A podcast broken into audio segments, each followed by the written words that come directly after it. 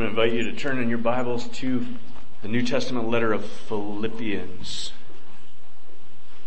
We're in chapter 2, and before we dive in, let's, uh, let's pause and ask for God's help. Father, what a high and holy privilege we have to take your word in our hands and open up, open it up together and, and hear your voice.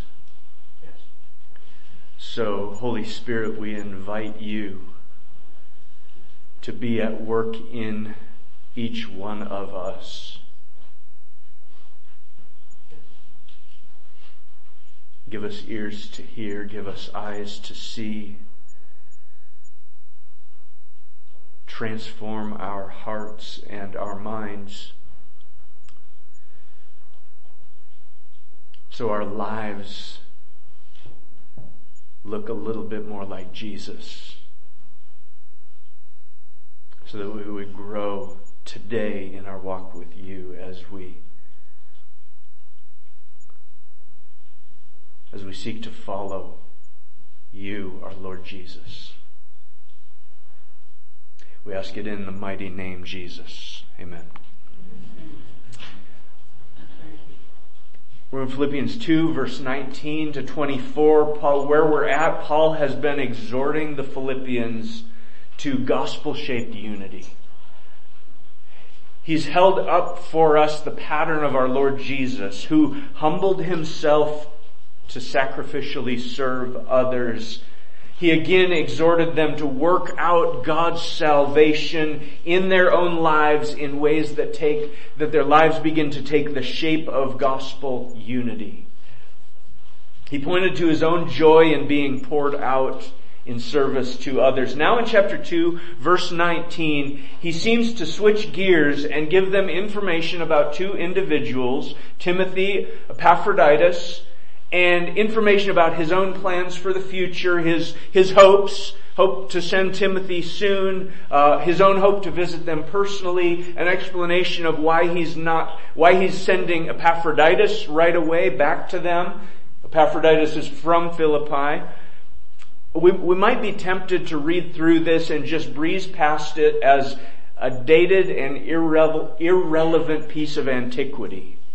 It's like he's, he's talking about something that happened a long time ago and some people that we don't know and what does it even matter? But when we look beneath the surface, we see he is actually continuing to encourage us toward joyfully serving others in a way that knits us together in gospel unity. He's exhorted us, he's spoken the truth. We need to hear the truth Sometimes we need to see the truth with legs under it, walking in real life to see what, what does this look like. If we extend our outline of the passage, uh, we see uh, how this fits together. In, in, chapter 1 verse 27 through chapter 2 uh, verse 4, he gives us an exhortation to gospel unity in chapter 2 verses 5 to 11, the motivation of Jesus' humility that brings glory to God. Uh, verses 12 to 16, an, another exhortation, work out your own gospel unity. Verses 17 and 18, the motivation of Paul's joy in sacrificial service for others. Verses 19 to 24, what we're going to look at today, the motivation of Timothy's selfless concern for others. And then in verses 25 to 29, the motivation of Epaphroditus' risk in sacrificial service to others. It's all of a piece. He's, he's teaching us, training us, moving us in a direction by, by not only teaching us truth, but showing us examples of what this looks like in real people's lives. Paul, Timothy, Epaphroditus, all held up as illustrations of Christ-like, joyful, sacrificial service to others. Philippians 2 verse 19, I hope in the Lord Jesus to send Timothy to you soon so that I too may be cheered by news of you. For I have no one like him who will be genuinely concerned for your welfare, for they all seek their own interests, not those of Jesus Christ. But you know Timothy's proven worth. How as a son with a father, he has served with me in the gospel. I hope therefore to send him just as soon as I see how it will go with me, and I trust in the Lord that shortly I myself will come also. Paul frames this section. Remember, Paul is writing from prison, likely in Rome. Timothy Epaphroditus both with him there in Rome. Paul frames this section with his confidence in the Lord Jesus. Verse 19, he says, I hope in the Lord Jesus. Verse 24, he says, I am confident in the Lord. Paul's hope, Paul's confidence, it's all in Jesus. He is living his life in dependence on, trusting in the Lord Jesus. He is living by faith in the Son of God. His whole life, all his plans, his every hope, all of it is placed under and subject to the sovereign lordship of Jesus. This Jesus who emptied himself, who humbled himself, this Jesus who is now highly exalted by his Father as Lord over all, to whom every being in the universe ultimately is subject. Paul has plans. Paul has purposes. Paul has desires and hopes. But all of that gladly is submitted to the sovereign purposes of his Lord Jesus. Back in chapter 1, he outlined his confidence in Jesus and his own conflicted desires. Philippians 1.19, I, I know that through your prayers and the help of the Spirit of Jesus Christ, this circumstances will turn out for my deliverance or my salvation, as it is my eager expectation and hope that I will not at, be at all ashamed, but that with full courage, now as always, Christ will be honored in my body, whether by life or by death. For to me to live is Christ. To die is gain. If I'm to live in the flesh, that means fruitful labor for me, yet which I shall choose I cannot tell. I'm hard pressed between the two. My desire is to depart and be with Christ, for that is far better. But to remain in the flesh is more necessary on your account. Convinced of this, I know that I will remain and continue with you all for your progress and joy in the faith so that in me you may have ample cause to glory in Christ Jesus because of my coming to you again. Only let your manner of life be worthy of the gospel of Christ, so that whether I come and see you or am absent, I may hear of you that you are standing firm in one spirit, striving side by side with one mind for the faith of the gospel. Paul makes plans but he's willing to allow Jesus to change, to disrupt those plans for his greater glory. Remember Acts 16. This is before leading up to arrival in Macedonia where the city of Philippi is in that region. Acts 16 verse 6, they went through the region of Phrygia and Galatia, having been forbidden by the Holy Spirit to speak the word in Asia. And when they, we had come up to Mysia, they attempted to go into Bithynia, but the Spirit of Jesus did not allow them. But Jesus, we want to preach the gospel to these people. Jesus is disrupting their plans, directing them in a different direction. Verse 9, a vision appeared to Paul in the night. A man of Macedonia was standing there, urging him, saying, Come over to Macedonia and help us. And when Paul had seen the vision, immediately we sought to go into Macedonia, concluding that God had called us to preach the gospel to them. This is the sovereign interference that brought Paul, Timothy, Luke, Silas, the missionary team across the Aegean Sea into Macedonia, into Philippi. Paul's weighing his options. He's making his plan. He's moving in a direction, all with an open hand, allowing Jesus to direct or redirect his steps. Remember, Paul is a prisoner, likely writing from Rome. Ultimately, he is a prisoner of the Lord Jesus, bound to serve him above all. Paul's purpose for sending Timothy is to find joy in the things concerning them. He says in verse 2, uh, chapter 2 verse 19, so that I too may be cheered by news of you. He is interested in them. He cares about them. Specifically, he is eager to see their progress in the gospel, their growth in gospel unity, in gospel humility. As he said in chapter 1 verse 27, uh, he is eager to hear of you that you are standing firm in one spirit, with one mind, striving side by side for the faith of the gospel. Their gospel unity will bring peace to Paul's soul. It is Paul's joy to be poured out on the sacrifice of their faith. He invites them to rejoice with him. There is throughout this passage, throughout this letter, an undercurrent of joy. Joy in sacrificial service to others. It, it matters how you serve, not just that you serve. With what attitude you serve Jesus, not with grumbling and disputing. This is others-centered joy. Paul is concerned about them. He's praying for them. He's interested to hear about them. And that, he says, will bring him peace of soul. He's going to send Timothy. Why Timothy? He says, for I have no one like him.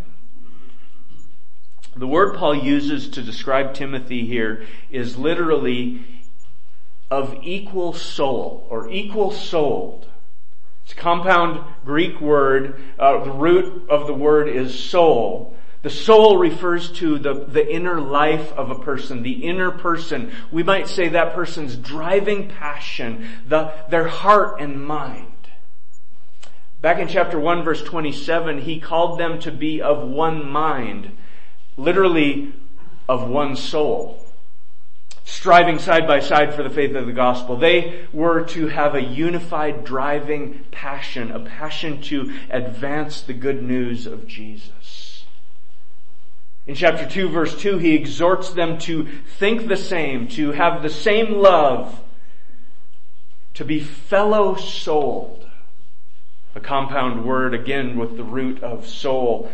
To think the one thing. They're, they're to have a common soul, a common driving passion as a church family. In chapter 2 verse 19, Paul intends to send Timothy to them in order that he might be, it says cheered, the, the word literally, another compound with soul, of good soul.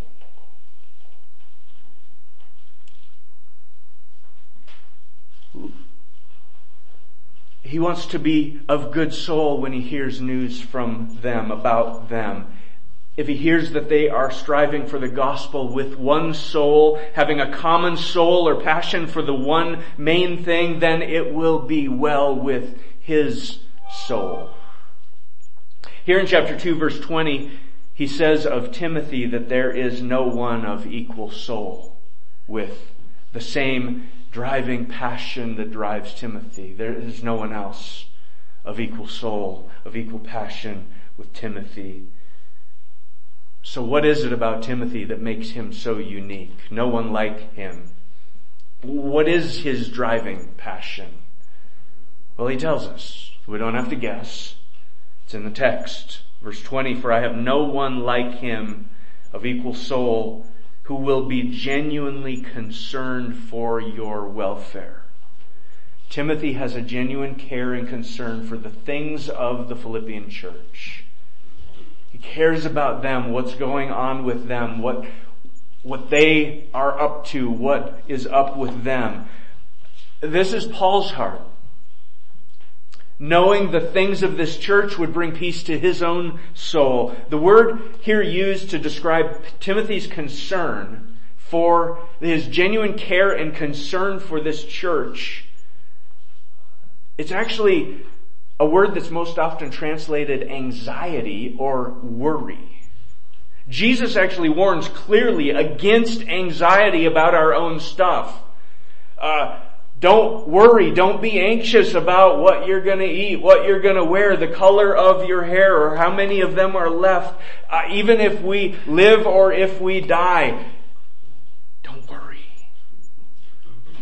Who of you by being anxious can add an inch to your height or a day to your life? Jesus actually compares anxiety to a life choking thorns that prevent fruitfulness. In Matthew 13, Paul commands the Philippians in chapter 4 verse 6, do not be anxious about anything. But here he says, well, Timothy, he is, he's my guy because he's anxious. What's going on here? What's the difference? Jesus says, don't be anxious. Paul says, he's anxious and that's a good thing. This anxiety word can be used in a positive way of a deep care and concern for the things of another. That's the difference. What are you anxious about? Are, are you worried about yourself, looking out for number one? Are you deeply concerned and caring about others? Paul in 1 Corinthians 12 teaches about the gifts of the Spirit that are to be used not for selfish advantage, but to build others up. He says in verse 25 that there may be no division in the body, but that the members may have the same care for, anxiety, worry for, concern for, deep caring concern for one another. If one member suffers, all suffer together. If one member is honored, all rejoice together. We are to have that deep care. We are not to be worried about, oh, am I going to have what I need for me? We're to be concerned about one another. Paul lists the afflictions he endured as an apostle in 2 Corinthians chapter 11, and he, as, after he does the laundry list of the stuff he's endured, he says, apart from all other things, there is the daily pressure on me of my, my anxiety for all the churches. This deep care and concern. I, I want to see it going well for you and any of you that have parent that are that are parents that have children. You get it. It's like, man, I just want to see my, my children doing well. It doesn't matter so much what they're doing as how they're doing it how they're doing. I want them to be doing well. Ultimately, I want them to be finding joy in following Jesus. Paul looks at Timothy's genuine anxiety, not for himself, but for the, the health of this church as a deep and healthy care and concern for others, born out of love for the other. Timothy's motivating passion was to see this church thrive. And Paul says, there's no one like him. No one else with that same passion specifically for this church in Philippi that he's visited, that he knows. I have no one like him who will be genuinely concerned for your welfare, for they all seek their own interests, not those of Jesus Christ. Timothy, Timothy's care is for literally uh, your stuff. The things that have to do with you.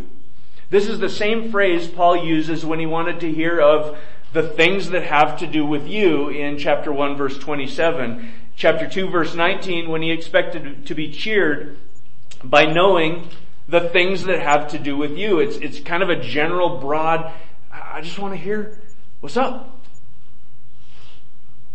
Tell me about your stuff. What's going on? Where you at? I want to hear the things that have to do with you, that which concerns you, your interests. The, the norm for sinful fallen humanity is to seek the things that have to do with me, oneself. It's that inward turning, even of followers of Jesus, we tend to turn inward, ingrown, and say, I, am you know, yeah, I, I, I don't have time for your stuff because I got my own stuff that I need to focus on. And we turn inward. This is why Paul exhorts us in chapter 2 verse 3, do nothing from selfish ambition or conceit, but in humility count others more significant than yourself. Let each of you look not to his own interests, his own stuff, but also to the interests, the stuff, the things of others, that of the other. This is why in chapter 2 verse 7 he holds up Jesus who emptied himself, taking the form of a servant, being born in the likeness of men, being found in human form, he humbled himself by becoming obedient to the point of death, even death on a cross. We naturally seek our own stuff, our own interests, the things that have to do with me. We need the Spirit of God to turn that ingrown focus outward to give us genuine care, genuine concern for the things of others, ultimately for the things of Jesus Christ. And this keeps us on track. Care and concern for the things of others is not just submitting to the desires and whims of others, not giving up our own things in order to help someone else in their self-seeking concern for their own stuff. It's not that. Those who seek their own things are contrasted with those who seek the things of Jesus Christ. Jesus' driving passion is for the glory of his Father. The Father's passion is to seek the glory of His Son. What are the things of Jesus? The stuff of Jesus. We're not to be concerned about our own stuff, but the stuff of Jesus. Christ loved us and gave himself up for us, a fragrant offering and sacrifice to God. Christ loved the church, Ephesians 5.25, and gave himself up for her, that he might sanctify her, having cleansed her by the washing of water with the word, so that he might present the church to himself in splendor, without spot or wrinkle or any such thing, that she might be holy and without blemish. Christ is passionately pursuing the welfare of his bride, the church. He is pursuing the purity of his church, the beauty, the splendor of his church. Timothy is aligning himself with Jesus in pursuing the glorious gospel-shaped beauty of the church. Paul is writing to pursue the glorious gospel-shaped unity and beauty of the church. Timothy was genuinely seeking to advance not his own interests, but the interests of Jesus Christ. Timothy. Acts chapter 14, we meet, well, Paul meets Timothy. That's Paul's first recorded visit to Lystra, near, in the region of Galatia, where he was stoned and left to, for dead by the Jewish people who got offended by you had the, the, the, the pagans who were worshiping, they tried to worship Paul, and then he's like, don't worship me, there's one true God, and then they stone him to death, drag him outside the city. He gets back up, goes back into the city, keeps preaching Jesus, makes disciples, goes to the next town, comes back to that town. It's like, hi guys, still alive. Likely among the disciples that were taught and preached, proclaimed Jesus, that believed, a young man named Timothy. Acts chapter 16, Paul comes back to Lystra and invites the highly recommended Timothy to accompany him on the rest of his journeys. Says he was highly recommended. He was highly esteemed by, by the leaders in that community. During those coming journeys, Timothy accompanies Paul for the majority of it, is trusted on multiple occasions to do errands for the apostle, to deliver letters, to go to churches where Paul couldn't be physically present. He says, I'm going to send Timothy because I got no one like him. And it's almost as good as me. It's probably maybe better than me being there. Timothy is the one that needs to be there. Timothy is mentioned in seven of Paul's letters to the churches, likely delivering many of those letters as a delegate of the apostle. Timothy would have visited Philippi in Macedonia several times over these years, including that first visit through uh, when when Paul picked him up in Galatia, moved through Asia Minor and into Macedonia. Remember, the Spirit of Jesus said, "Not not here, there, Philippi." Paul later wrote two personal letters directly to Timothy uh, to encourage him as he was serving the church in Ephesus later in life. He said in his last letter, his final letter to Timothy, 2 Timothy chapter 3 verse 10, you, however, Timothy, have followed. You were closely familiar with, you were there. You followed my teaching, my conduct, my aim in life. There's that driving passion. My faith, my patience, my love, my steadfastness, my persecutions and sufferings that happened to me at Antioch and Iconium, at Lystra, which persecutions I endured, yet from them all the Lord rescued me. But as for you, continue in what you have learned and have firmly believed. He followed not only my teaching, that's important, that's critical, but also my lifestyle, my heart, my passion, my integrity, my character, who I am? Paul is mentoring this young man. He's taking him alongside, he's taking him with, sending him out, showing him Jesus, walking with him, entrusting him with responsibility.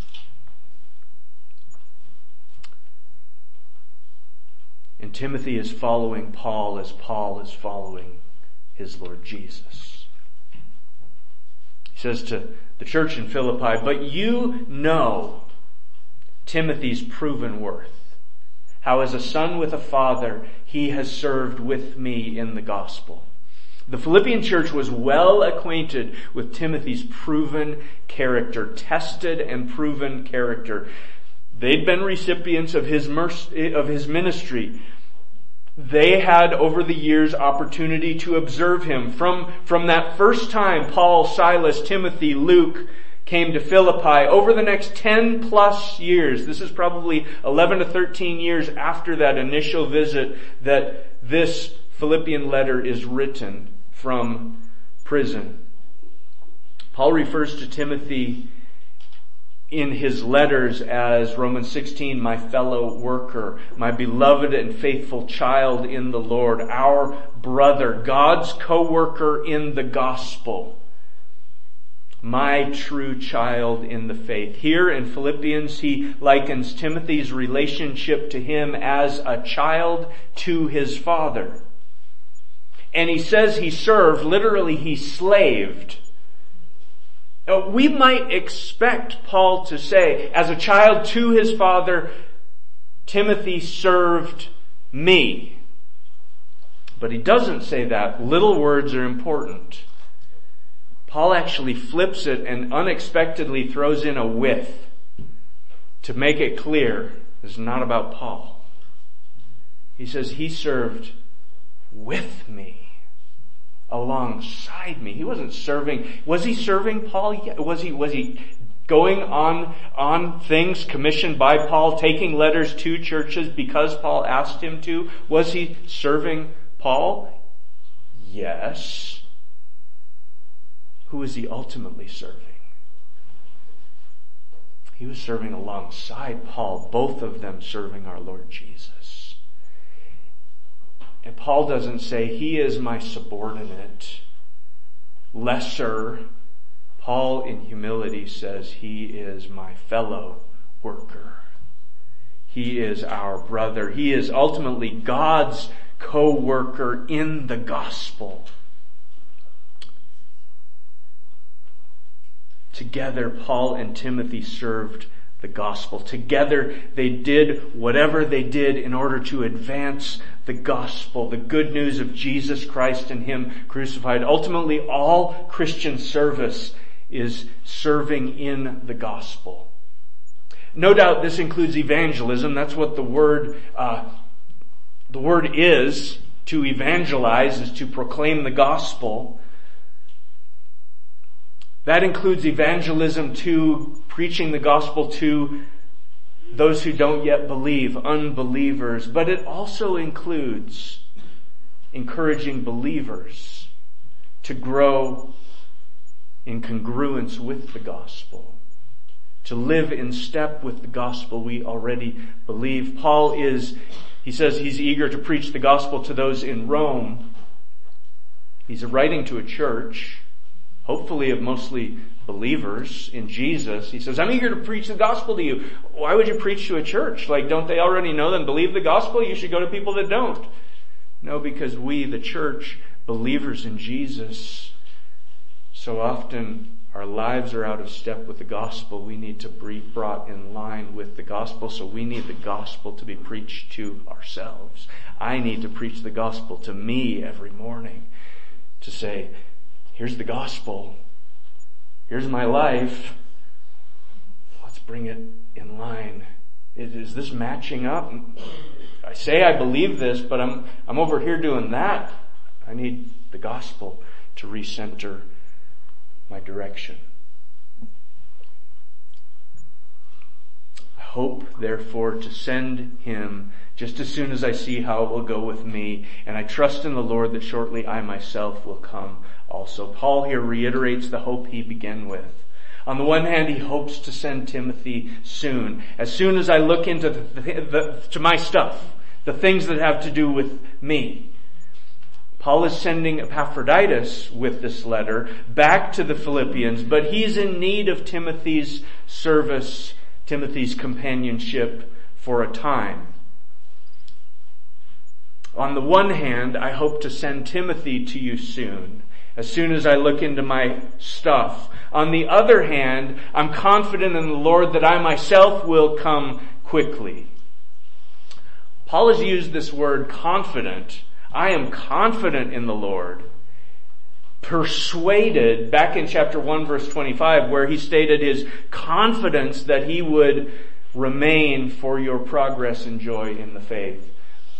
To depart and be with Christ is far better, but, but it's more needful for you. So being persuaded, being confident of this, I know, I'm sure that I will remain for your progress and joy in the faith. Chapter 1 verse 6, he used this word, I am confident, I am sure of this, that he who began a good work in you will bring it to completion at the day of Jesus Christ. That is a rock solid confidence because it's not based on my opinion, it's based on what God said that He would do. And when God says He's going to do something, it happens. Look back at creation. God said, let there be, and there was. God said, I'm, I'm beginning a good work in you. It's going to happen. It's not going to get derailed. He is going to bring it to completion. Paul is sure of this. Paul is sure of that he's going to be, he's sure in the Lord that he's going to come to them. Paul hopes in the Lord to send Timothy quickly. Paul is confident in the Lord that he himself will quickly come. Paul here is using hope and confidence or being sure of in parallel because biblical hope is different than the way we use the word hope. Oh, I really hope I can go on vacation someday. I really hope my bank account just, you know, the, the things I've invested in just go, I really hope. It's like wishing against the odds that it's probably not going to happen, but you know, it'd be really cool if it did. That's not how hope is used in God's Word. Biblical hope is not wishful thinking. It is a settled confidence based on the character of God and the Word of God. We're looking at what God says and knowing God is faithful to what He says. He will bring about what He said. I believe it. I have confident hope that He's going to do what He said He would do. That's what faith is. It's trusting that God will do what He said He would do.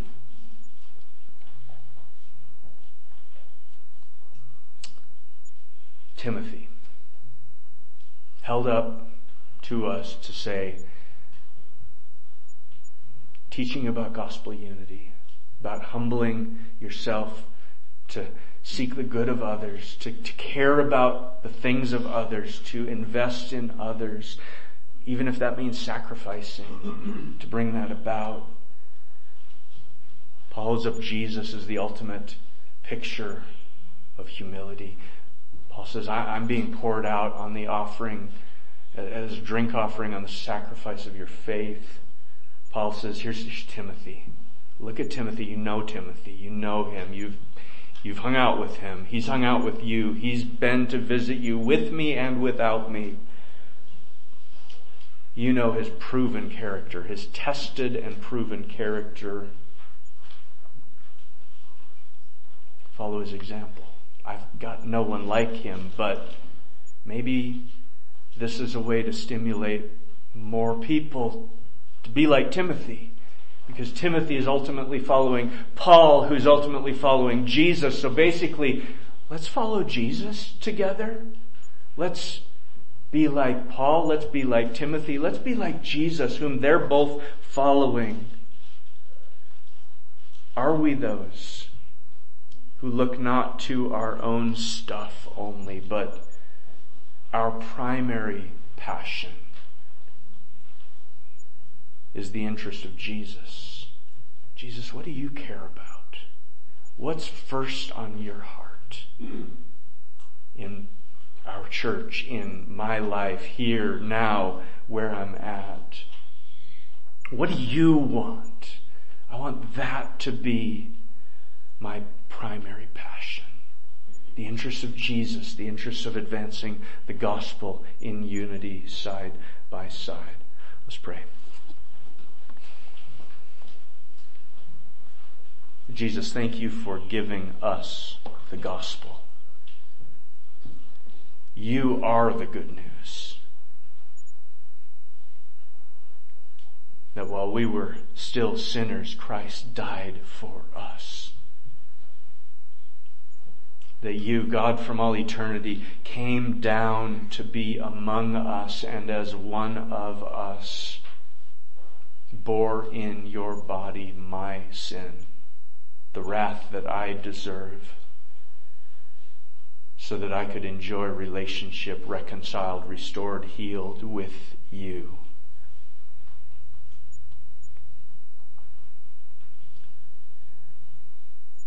So often our lives are not congruent with the gospel. We are out of step with the gospel. We, our lives don't look like Jesus. Forgive us. Lord, work in us by your Holy Spirit that gospel shaped humility Help our ingrown hearts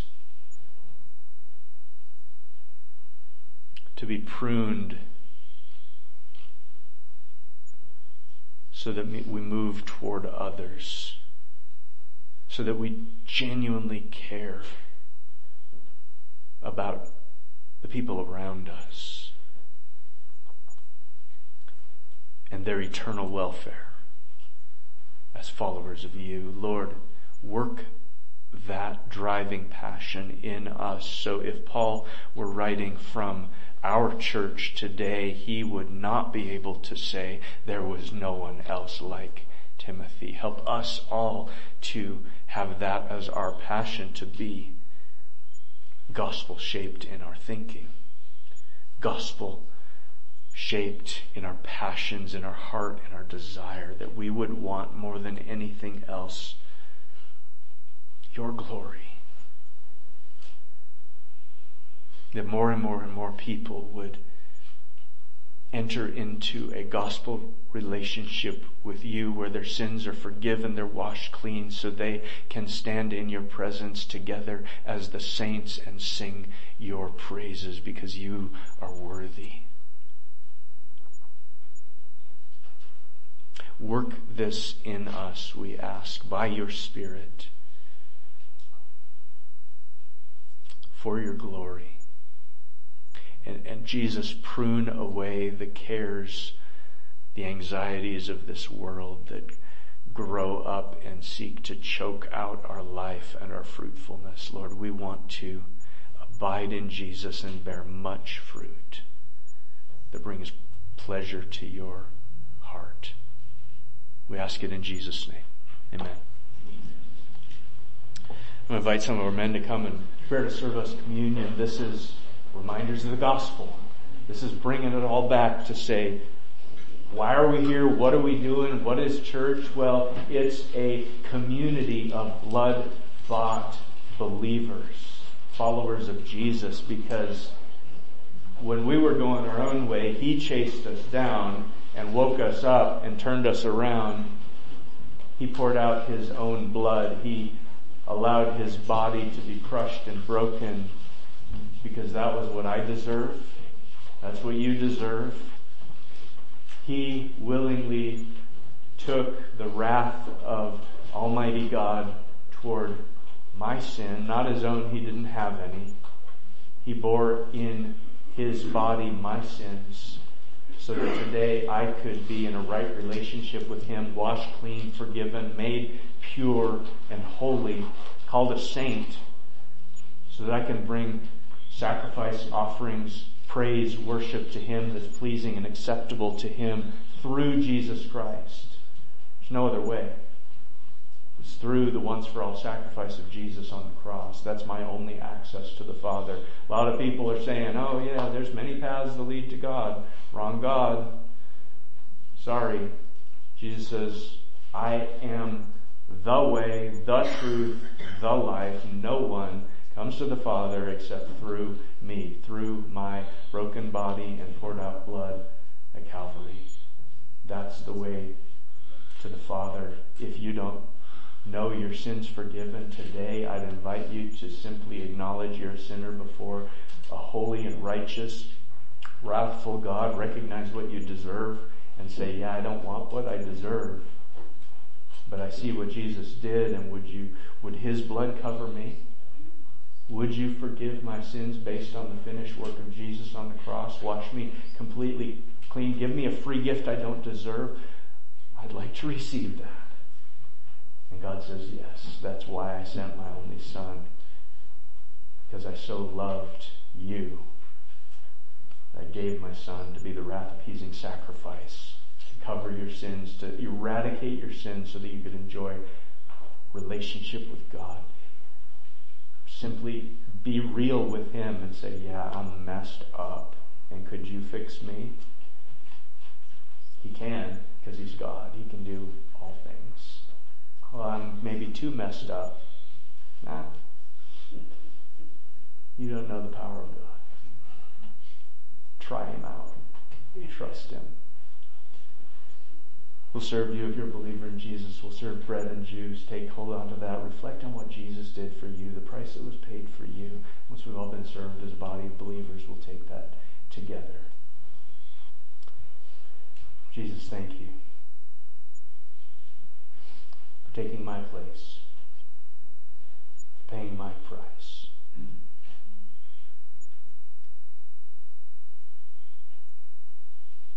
For giving me a gift I could never earn and don't deserve. Thank you for not giving me what I deserve. Thank you, Father, for pouring that out on your only Son at the cross so that I could today enjoy a relationship with you, free, forgiven, set free to worship you, to be who I was created to be. Thank you for your body broken. Thank you, Jesus, for your blood poured out that washes us clean and makes us new.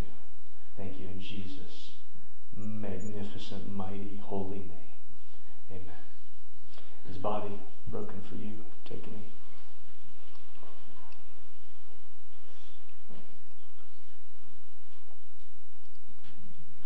His blood poured out for you. Drink.